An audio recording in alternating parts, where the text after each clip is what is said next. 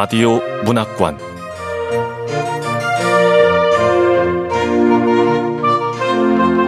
한국 단편 문학 특선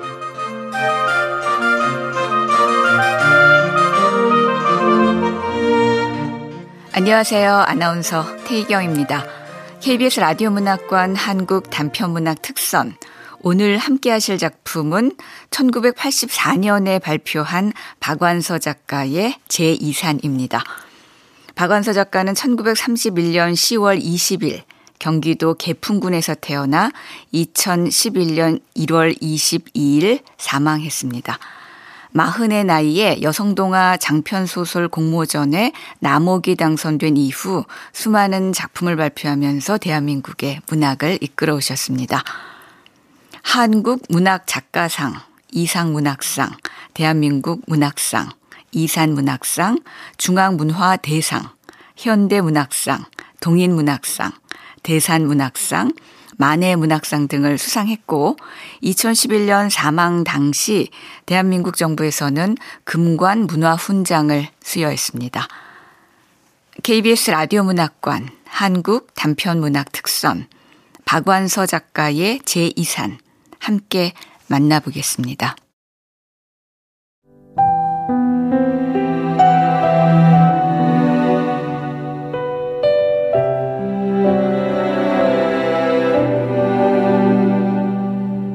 제2산 박완서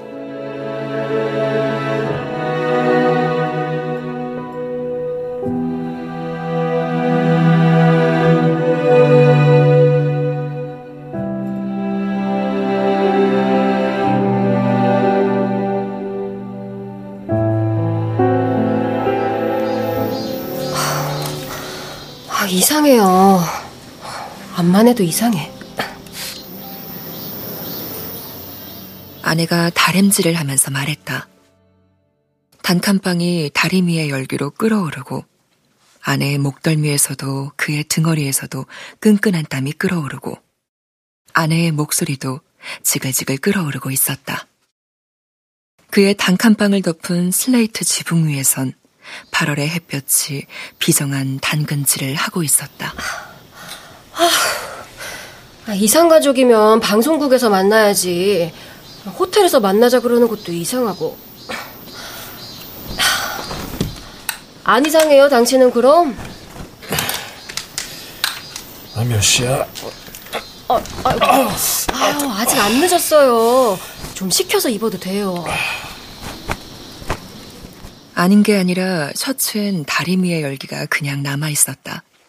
그러나 엉뚱스럽게도 더워 못 견디겠는 건 등허리가 아니라 발바닥이었다. 벼랑간 펄쩍펄쩍 뛰고 싶게 발바닥에 열불이 나서 그는 방을 뛰쳐나왔다. 어떤 기분일까 그 이상가족이라는 게 나는 이상가족이 없어가지고 그래도 주변에 사람 좀 알게 뭐라고 또 만난다고 하니까 당시 때도 참 텔레비에 나갈 사람을 옷이라도 한 벌 새로 사입혀 내보낼 일이지. 오늘은 어째 신수까지 전만 못하고 꽃이라대? 그 간밤에 뭐 잠인들 제대로 잤겠소 근데 상관없지 뭐 이상 가족은 배우들하고 달라서 몰골이 출애할수록 기분이 나게 돼 있으니까 아니 저 어여 텔레비나 켭시다. 왜? 양장점집 아저씨가 그래도 우리 동네에선 처음 텔레비에 나가는데 우리가 못 보고 놓치면 도리가 아니잖아요. 그건 그러네 근데 응. KBS에서 만나는 게 아니래요. 호텔에서 만난다던데. 아, 왜? 왜요? 이왕이면 방송국에서 만나지 않고? 아, 아직 확실한 게 아니니까 음. 뭐 미리 만나서 확인을 하려는가 봐요. 그쪽에선 조금도 급하게 굴질 않더래요. 아니 그래도 그거 뭐셔 그 어, 그 호텔로에서 만나자는 걸 보면은 그 동푼 깨나 있는 사람이 틀림이 없어요. 그 누가 알아요? 그 지구멍에도 볕들 있다고 어? 그 강신에도 부다 친척 만나서 어? 새빵살이도 면하고 팔자가 활짝 필지 어? 근데 그 응? 그 무슨 호텔로라고 하던가요? 드디어 주인 남자까지 옆에 애들 수다판에 끼어들어 아는 척을 하는 게 들렸다. 그는 바지 뒷주머니에서 소중하게 감춰둔 종이 쪽지를 꺼냈다. 알비사이드 호텔, 알비사이드 호텔. 그는 구구단을 욀 때보다 더 힘겹게 슬쩍슬쩍 커닝까지 해가며 그 이름을 되풀이했다. 만남이 이렇게 빨리 쉽게 이루어진 것부터가 꿈에도 생각 못한 일이었다. 화면으로 약간 비치는데요. 맞아요, 맞아요. 어머님께서는 맞다고 하셨어요.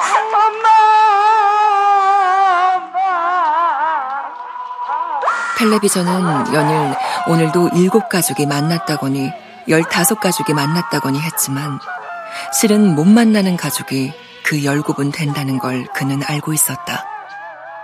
어려서부터 쭉 그늘과 불은 속에서만 살아온 그는 확률 10분의 1의 제비뽑기에 당첨될 자신이 없었다. 더구나 그는 아직 텔레비전에 출연하기도 전이었다. 방송국에서 만나자고 하는 것도 아니고 왜 호텔에서? 아니 뭐 그래도 내 이름을 정확하게 알고 있으니까 가족일지 몰라. 누구든 만나면 얼싸안고 막 울겠지. 아 그런데 그 전화 목소리가 영.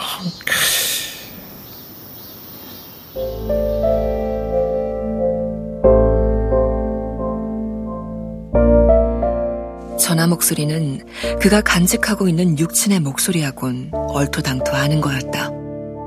참고 참았던 정과 한이 한꺼번에 분출되는 것처럼 원색적인 목소리 대신 냉정하고 지적인 목소리는 그를 주눅부터 들게 했다.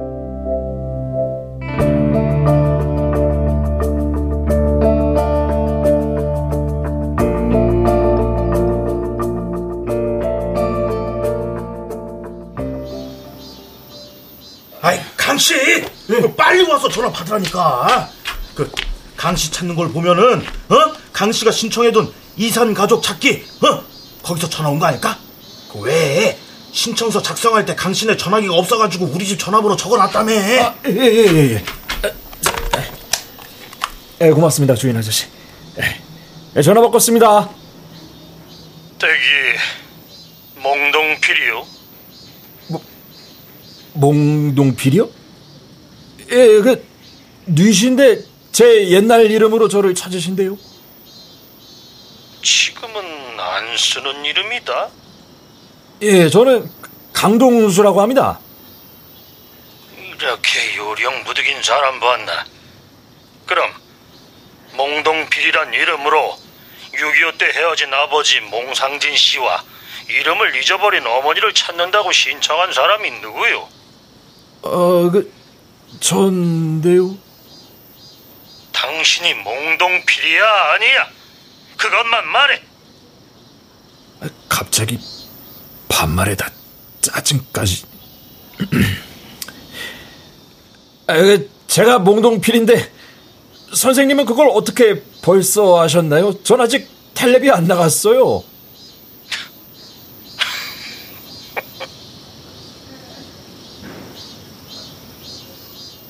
상대방은 대답 대신 짧게 웃었다.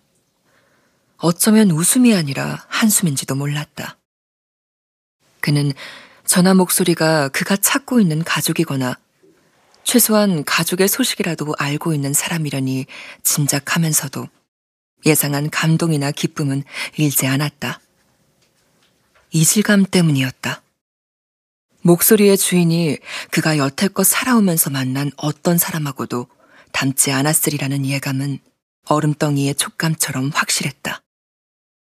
그는 누구에겐지 모를 노여움을 느꼈다. 아, 난왜 계속 혼나고 있는 거야? 자네가 몽동필에 틀림없고 자네 부친이 몽상진 씨임에 틀림없다면 자네는 돌아가신 우리 형님의 아들일지도 모르겠네. 몽 씨는 흔한 성이 아니니까. 하여튼 한번 만나서 자세한 내력을 들어봄세.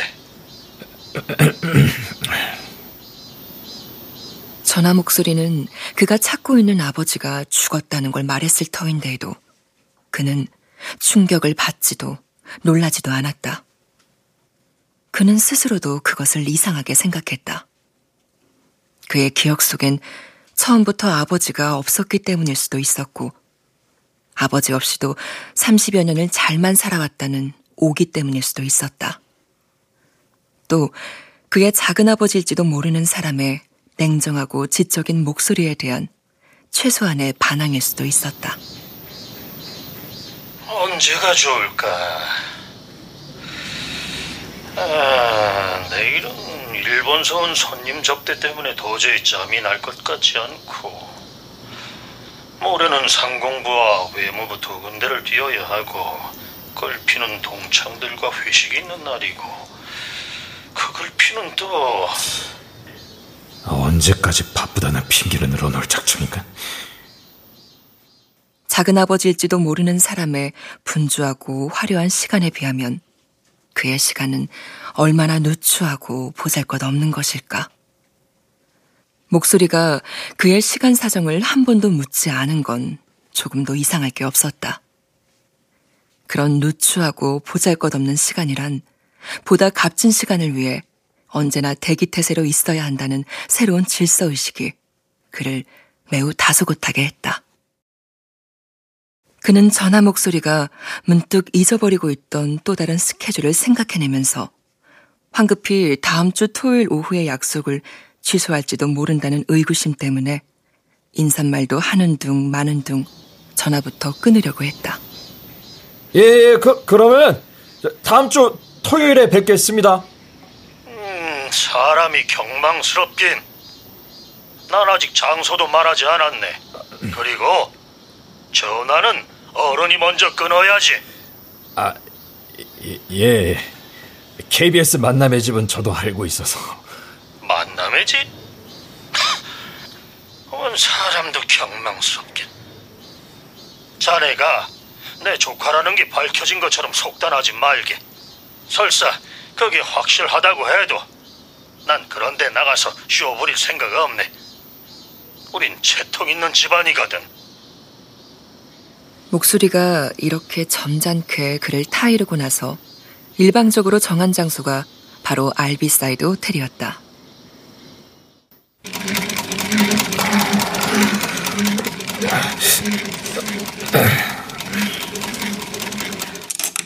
그와 아내는 시장에서 그의 셋집 골목 어귀까지 뻗어나온 무화과 노점에 미싱을 한 대 놓고 헌옷을 고치는 일을 하고 있었다. 일거리는 손 놓을 새 없이 연달아 있는 편이었으나 워낙 빈촌이라 삭슬 많이 못 불러서 겨우 내 식구 밥이나 먹을만 했다. 그의 희망은 월세방을 면하고 전세방을 얻는 것하고 언제 어떻게 될지도 모르면서도 쏠쏠이 뜯기는 것만 많은 노점을 면하고 단 반평이라도 좋으니 시장 속에 허가 맡은 가게터를 가져보는 거였다. 언감생심 가족을 찾고 고아 신세를 면할 수 있길 바란 적은 없었다. 그건 그의 꿈속의 꿈이었을 뿐 현실적인 희망은 아니었다.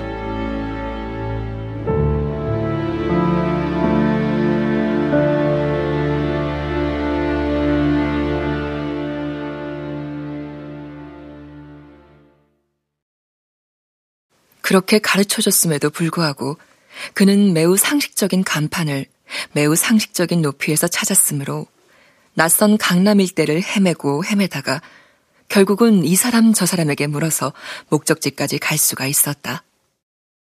그는 유리를 깔아놓은 것처럼 매끄럽게 번들대는 대리석 바닥을 엉금엉금 지나서 한결 걷기 편하게 카펫을 깔아놓은 커피숍으로 들어섰다.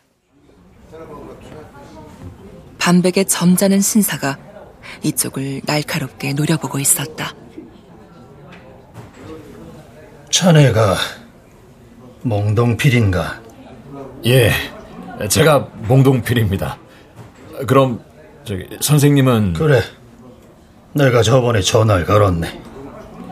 아, 이도 신사가 작은 아버지. 인상은 날카롭지만 그때는 전화 통화였으니까 딱딱했고 곧 이렇게 말할 거야. 동필아, 네가 죽지 않고 살아 있었구나. 동필아, 그동안 얼마나 고생이 많았어. 가만, 큰절부터 올려야 하나. 아, 아이, 목말라. 왜 이렇게 갈증이 나는 거지?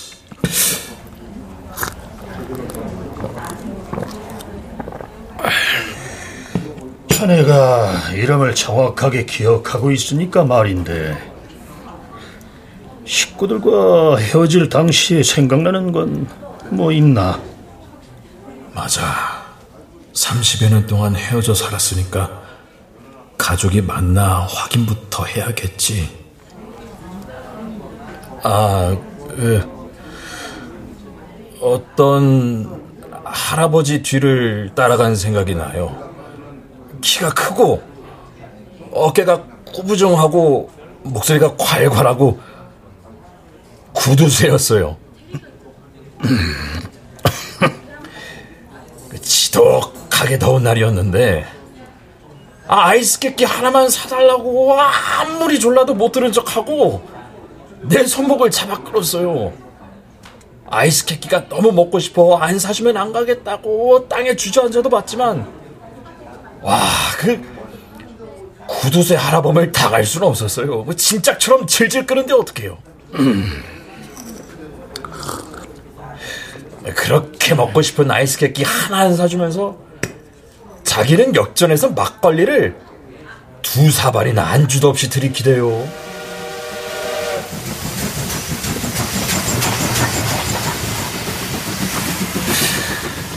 아, 그리고 기차를 탔어요. 아, 그 기차 속에서도 아이스케키 장사가 있었는데, 아, 나 참, 안 사주고 자기만 또 소주를 한 병 사서 마셨어요. 아, 그, 어디만치 가서 기차를 내렸는데, 낭중에 한 거지만, 거기가 춘천이었어요. 시골길을 또 한참 걸었습니다.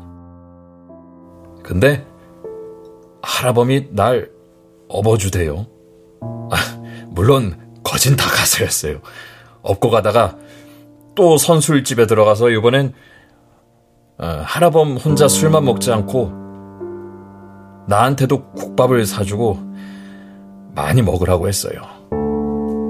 음, 바로 고아원 올라가는 언덕 아래였어요. 고아원은 언덕 위에 있었고 우리가 지나온 철길이 많이 보였어요. 고아원 아이들을 돌봐주는 할머니하고 할아범이 좀 아는 사이였나 봐요. 둘이서 따로 뭐라고 한창 의논을 하고 나서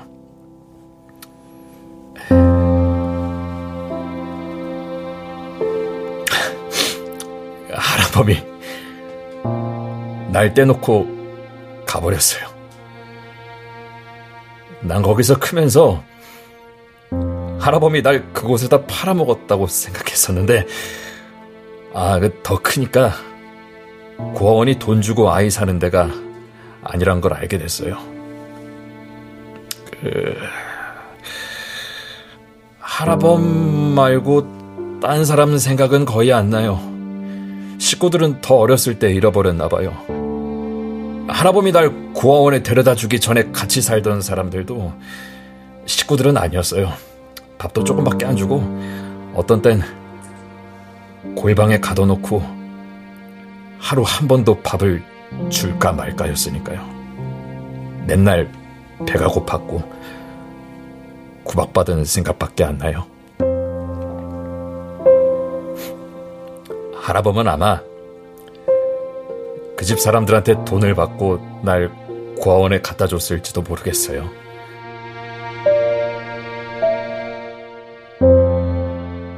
제가 철도 나기 전에 그 고아원 할머니는 돌아가셨고 할아범도 다시는 안 왔어요. 절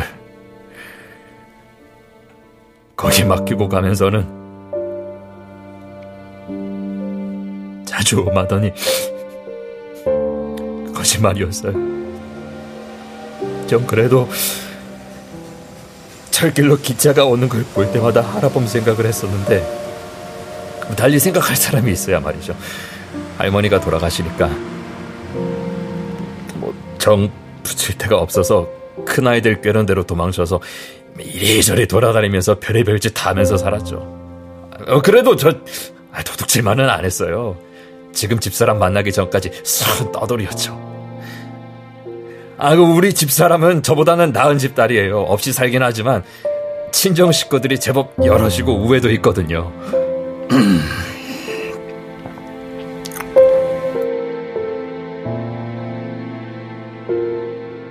신사가 헛기침을 한다. 그는 신사의 헛기침을 불필요한 말에 대한 제동증으로 알아듣고 얼른 입을 다물었다.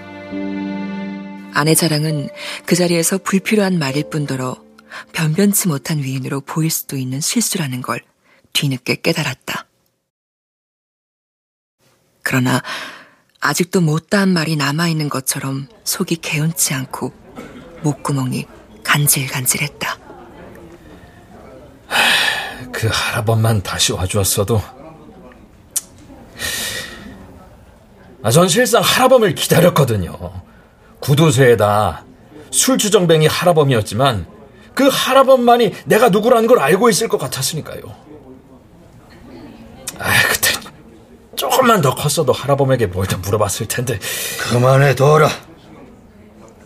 그분이 너의 친할아버지시다. 예? 아, 아 그, 그, 그럴 리가요. 친할아버지가 그럴 리가. 할아버지는 저를 구원에다 버렸다니까요? 아이스케키도 안 사주고. 넌 그 어른을 누구보다도 빼닮았다. 넌 그분을 이해해야 돼. 그 시대와 그 시대의 우리 집안 사정을 이해할 수만 있다면 자연히 그분을 이해할 수 있을 게다. 그, 그럼 선생님이 제 작은 아버지라는 건 틀림없단 말씀이십니까? 그래. 아버지가 돌아가신 것도 사실이고요? 그럼 어머니는요? 그때 어머니도 함께 참변을 당했다. 그땐 그런 때였거든. 할아버지는 너를 거기 맡기고 오셔서 곧 중풍으로 쓰러지셔가지고 반년 만에 돌아가셨고. 아, 작은 아버지. 그는 결코 오랫동안 꿈꾸고 연습한 목맨 소리를 낼 수가 없었다. 노여움조차 섞이지 않은 공허한 자신의 목소리에 그는 심한 배반감을 느꼈다. 그런데 신사의 대답은 더욱 뜻밖이었다. 작은 아버지는 그냥 삼촌이라고 부르렴. 요샌 다들 그렇게 부르더라. 참, 강동수란 이름은 어떻게 된 거냐? 아, 아, 아 그, 그, 그거는 고아원에서 같이 도망친 형 이름이에요. 교통사고로 죽었는데 나중에 만난 그 형 아버지가 너무 애통해하길래 제가 형 대신 아들 노릇하겠다고 했죠. 아휴, 정말 그럴 작정이었는데 아버지도 곧 공사장에서 발을 헛디뎌서 죽고 말았어요. 아버지한테는 맹서도 있고 또 형은 호적이 제대로 돼 있어서 형 이름을 그냥 쓰는 게 여러모로 편했거든요. 그래서 강동수로 여지껏 내려온 거예요. 음, 사람도 변변치 못하긴. 자넨 우리 집안의 장손이야. 자기 성명 삼자를 그렇게 지각 없이 줘버리고 지금 무슨 낯으로 친척들을 보려는 게야. 우리가 자네한테 자네가 몽동필이라는 증거를 대려면 어쩔 텐가. 우린 얼마든지 그럴 수도 있다는 걸 자네는 알아야 되네. 암요, 그럴 수도 있겠죠. 나를 내다 버리기도 했는데 뭘 못하시겠어요? 아, 제가 아, 할아버지를 쏙 빼닮았다면서요. 그게 증거 아니겠어요? 그건 내가 가진 증거지 자네가 가진 증거가 아니잖아. 나는 자네가 우리 식구를 조금도 안 닮았다고 말할 수도 있는 문제란 말일세. 알아 듣겠나? 예? 하여튼 이렇게 조카를 찾게 돼서 기쁘구만. 삼촌이 손을 내밀었다. 그는 망설이다가 마지못해 손을 내밀었다. 삼촌이 그의 손을 잠시 잡았다 놓았다. 그리고 그가 현재 뭐해 먹고 사나를 꼬치꼬치 물었고 아내와 자식들에 대해 물었다. 그는 행여 아내 자랑이 나올까봐 조심해서 간단히 대답했다. 무표정한 얼굴로 다 듣고 난 삼촌은 그의 아버지가 칠남매의 맞이였다는 것과 그래서 맞이를 잃고도 아직 육남매가 남았으니 그에겐 삼촌이 넷에 고모가 둘이나 된다는 것과 거기서 낳은 자녀가 열다섯이나 되니 그에겐 또 사촌, 고종사촌이 그만큼 되는 셈이지만 그중 일곱 명이 외국에 나가 있고 또 열다섯 명의 사촌 중 다섯 명이 이미 결혼해서 거기서 낳은 자손이 일곱이니 그의 두 아이까지 한다면 육촌끼리가 아홉이 된다고 했다. 내일이 일요일이니 마침 잘 됐다. 우리 집으로 대소화를 다 불러 모을 테니 너도 네 식구 데리고 오너라. 저녁이나 같이 하자꾸나. 앞으로 친척으로 지내려면 우선 상면을 해야 하지 않겠니? 에. 그동안 외롭게 고생한 너한테는 안 된 얘기다만 우린 다 먹고 살만하단다. 아, 그리고 참 너희 아버진 6.25 전에 명문대학 조교수였고 너희 어머닌 의사였느니라. 그때도 그랬지만 오늘날의 수준으로 봐도 최고급의 지성인 부모 밑에서 태어난 네가 아무리 세상을 잘못 만났다고 해도 제대로 된 교육 한 번 못 받고 고생한 게 무엇보다도 가슴이 아프구나. 그러나 어쩌겠니? 넌 벌써 마흔을 바라보는 나이고 네 자식들이나 잘 길러 훗날을 기약해야지.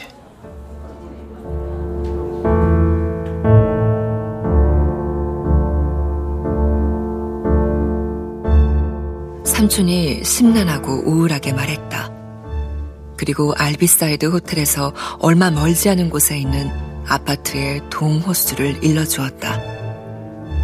그 아파트가 그가 내일 찾아가야 할 큰 삼촌 집이었다.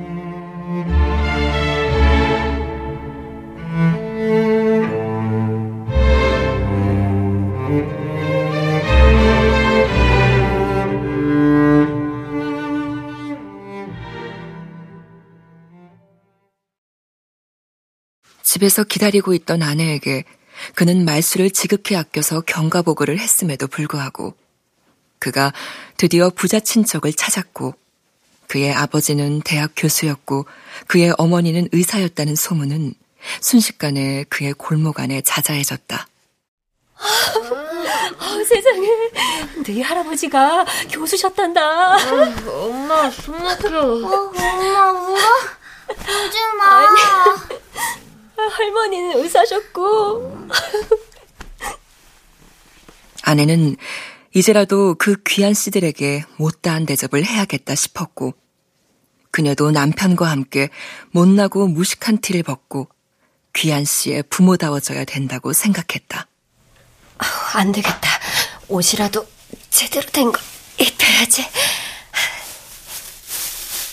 그녀는 안 먹고 안 입고 한 푼 두푼 모이는 대로 은행도 못 믿어워 장판 밑에 모은 돈을 아낌없이 풀었다. 아이들과 부부의 옷을 제법 어디서 들은 듯한 상표 붙은 걸로만 골라서 샀고 수도가에서 대강 씻기던 아이를 데리고 공중탕에도 갔다. 이런 아내를 그는 물끄러미 바라다만 보았다. 아내의 흥분을 부추기고 싶지도 말리고 싶지도 않았다. 문득문득 아내와 아이들이 내일 삼촌 집에서 당할 일을 생각하면 가슴이 졸아드는 듯한 공포감을 느꼈다. 그래도 우리 가족들은 반가워하겠지. 설마. 아이, 설마. 30년 만에 만나는 가족인데.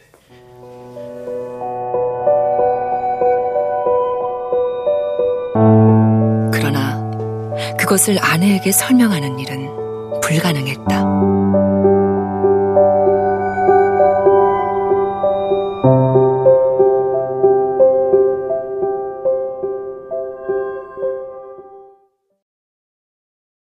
처음 와보는 고층 아파트였다. 그는 아내와 아이들 앞에서 혹시 실수라도 할까봐 잔뜩 긴장해서 엘리베이터를 타고 8층을 누르고 엘리베이터 문이 닫히고 마침내 상승해서 어김없이 8층에서 문이 열리자 자기도 모르게 회심의 미소를 짓고 어깨를 한번 으쓱했다. 그런 자신감을 타고 그는 제법 호기 있게 807호 초인종을 눌렀다. 얌전히 있어야 된다. 알겠지?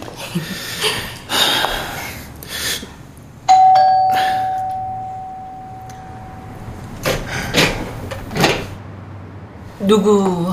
엄마, 무섭게 생겼어. 화장을 쥐잡아 먹은 것처럼 해서 그래. 조용히 줘. 그, 그 여기가 몽 선생님 댁인가요? 아, 그렇소만. 아, 전 몽동필이라고 합니다. 삼촌을 어제 만나 뵙고 집사람 데리고 인사차 한번. 아, 이상 가족? 예. 아, 여보, 아 어떻게 된 거예요? 이상 가족이 벌써 왔잖아. 당신 저녁 초대했다고 하지 않았어? 어, 아, 난 분명히 저녁 초대를 했는데. 상관 있나 뭐. 좀 일찍 왔기로서니 집안길인데. 어서들 와라. 하여튼 당신 흐리멍덩한 건 알아줘야 한다니까. 처음 뵙겠습니다. 뭐해? 인사드려야지. 안녕하세요. 어, 그래 그래. 절 받으세요. 작은 아, 아예 삼촌. 그래 그래. 절들 해라. 어, 당신도 이리 오구려. 그는 아내와 아이들을 양쪽에 거느리고 큰 절을 올렸다.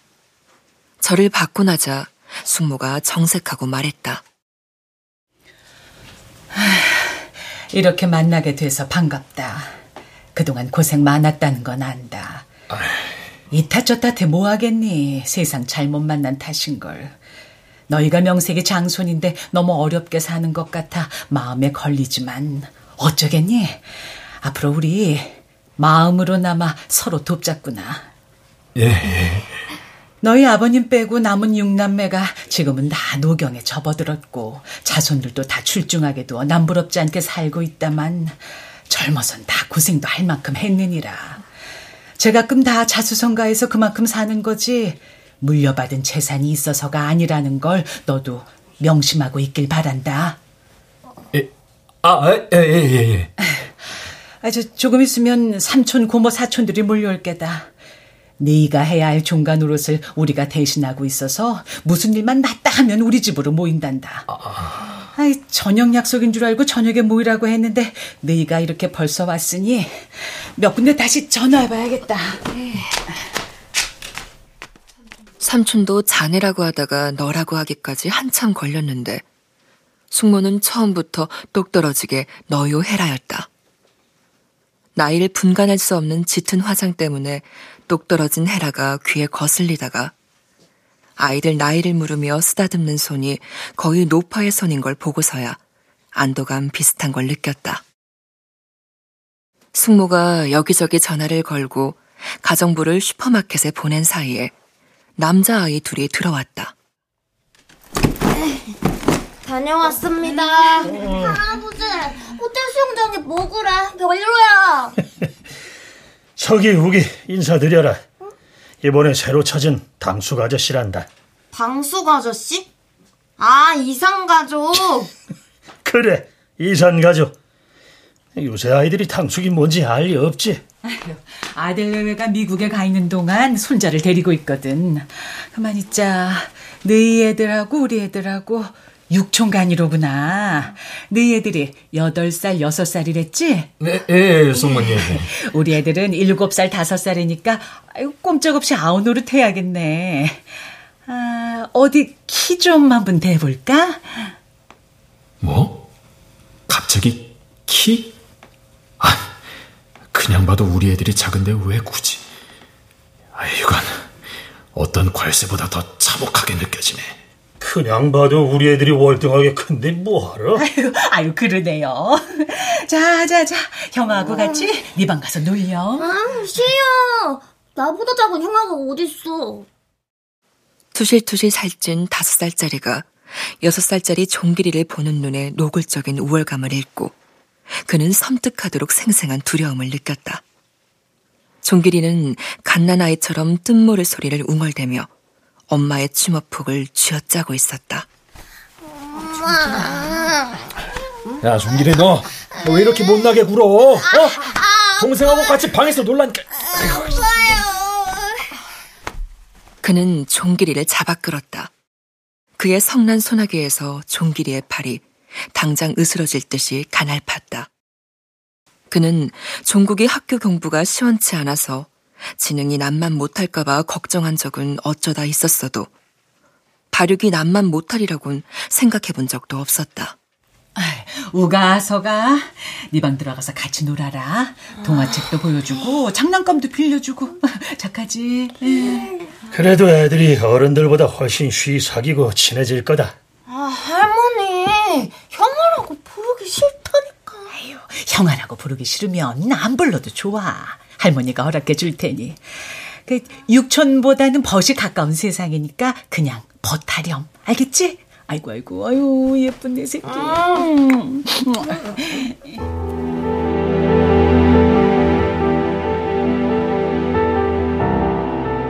숙모가 그러면서 자기 손자들의 살찐 볼에 번갈아서 입을 맞추더니 내 아이를 방으로 들여다보냈다.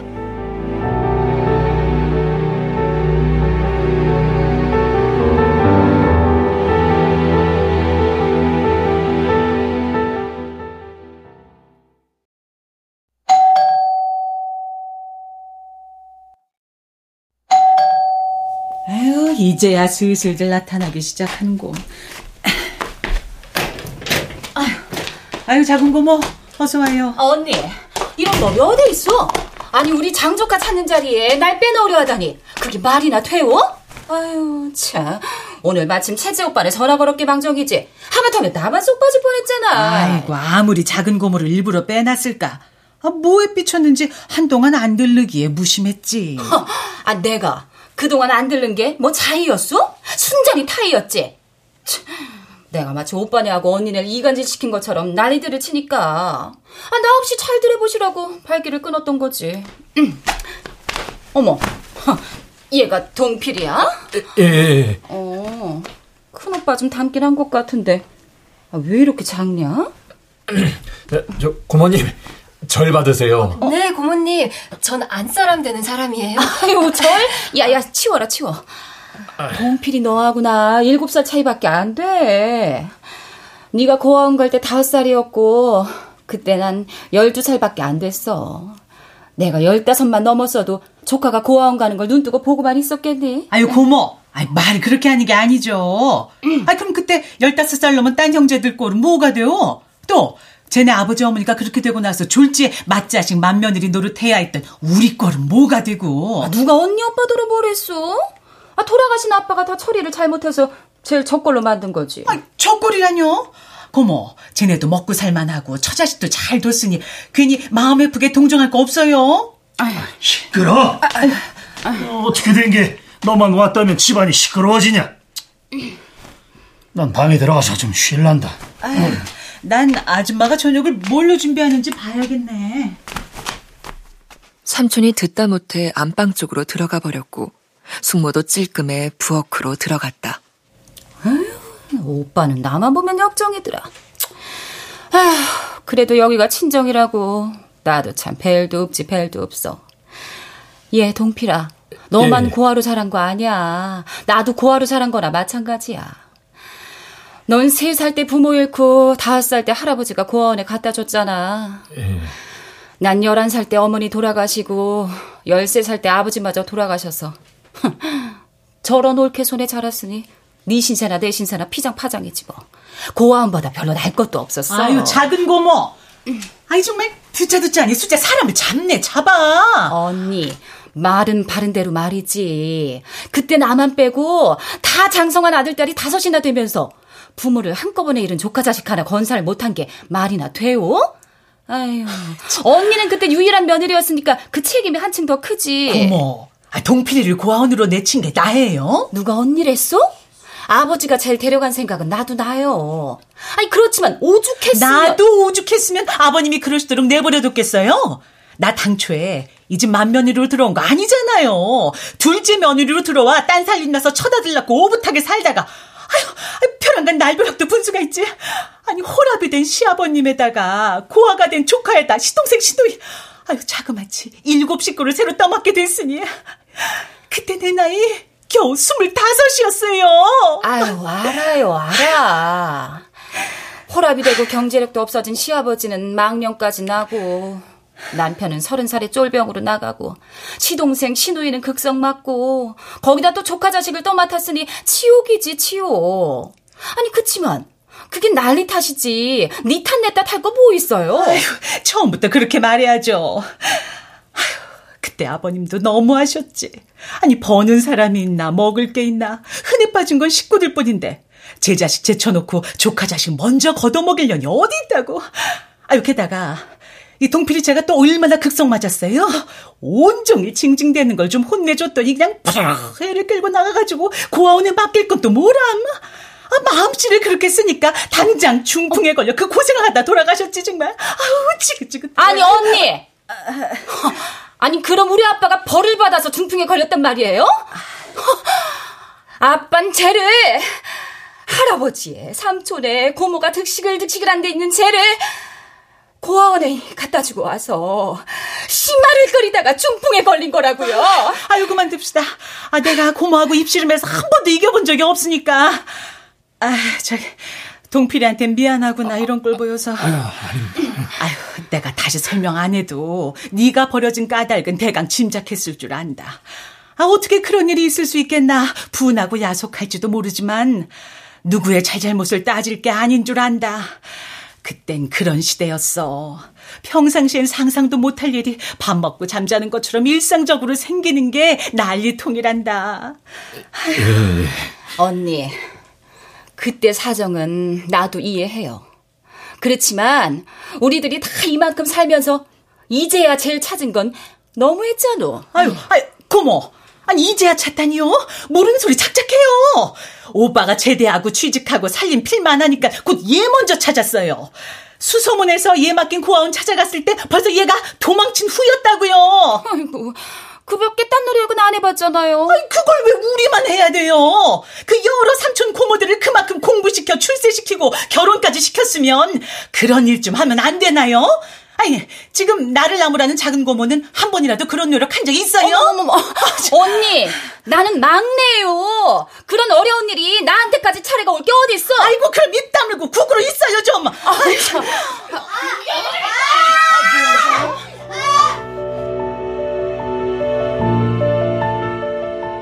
이때 아이들 방에서 째지는 비명 소리가 들렸다.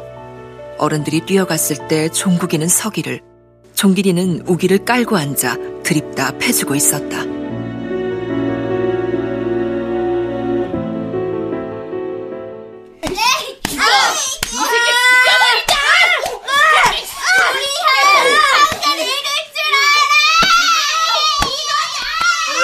아, 이게 뭐 어떡하는 거야?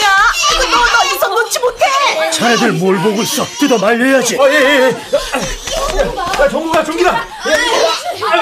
자식이 살인을 해도 바라만 볼 사람들 아닌가? 이건 노라니까! 삼촌과 숙모가 대성일가라고 덤벼들어 종국이와 종길이를 당신들 손주로부터 떼어내어 벽에다 메어 꽂았다. 머리를 세게 부딪힌 종국이가 엉엉 울기 시작했다. 악을 빨리 못 읽겠다고 너 한글 읽을 줄 알아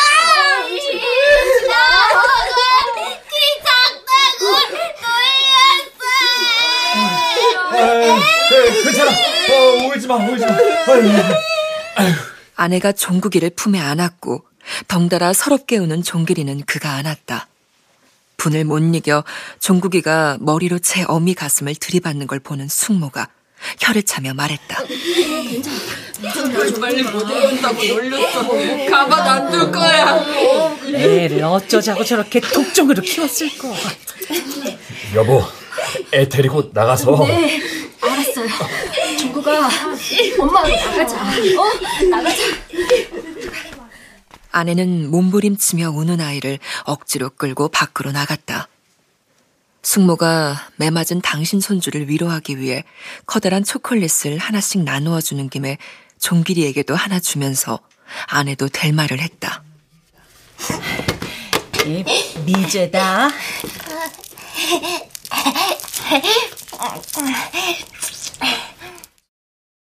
종길이는 널판지같이 생긴 데다 땅콩이 박힌 초콜릿을 순식간에 먹어치우고는 더 먹고 싶은지 배고프다고 칭얼대기 시작했다. 점심도 안 먹고 왔는데 그럭저럭 저녁 때가 되니 그럴만도 했다. 아이는 점점 더 몸부림을 치면서 보챘다. 아, 아빠, 배고파. 배고파. 어, 그래. 그래, 그래, 종기라. 어, 나가자, 나가자. 너 애를 그렇게 오냐오냐 키우면 못 쓴다.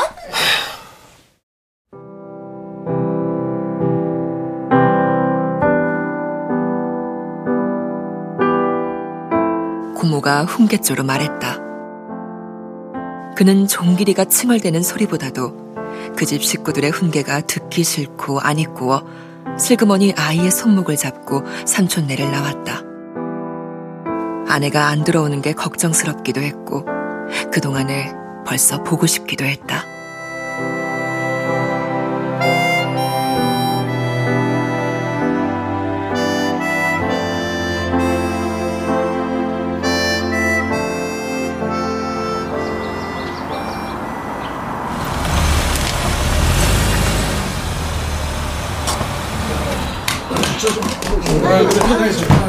오셨어요? 그가 두리번대며 아파트 현관을 나서려는데 자가용이 앞서거니 뒤서거니 두 대가 서더니 앞차에선 중년 부부가 두 쌍 내리고 뒷차에선 아이를 아는 젊은 부부와 청년이 내렸다.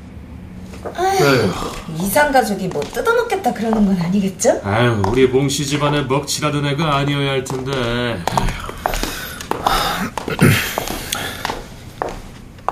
떠드는 걸로 봐서 그를 상면하러 오는 삼촌, 사촌들이라는 걸 짐작할 수 있었다. 그러나 그는 모르는 척 그들과 엇갈렸다.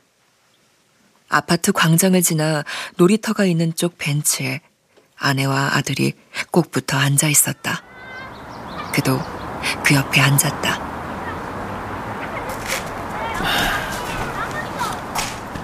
놀이터에 가서 놀래? 싫어요. 아빠, 나 졸려. 어, 어, 어. 종길이가 먼저 꾸벅꾸벅 졸기 시작했다. 그는 아이를 벤치에 길게 눕히고 그의 다리를 베어주었다. 어느 틈에 해가 뉘엿뉘엿했다. 아내가 조용히 흐느끼기 시작했다.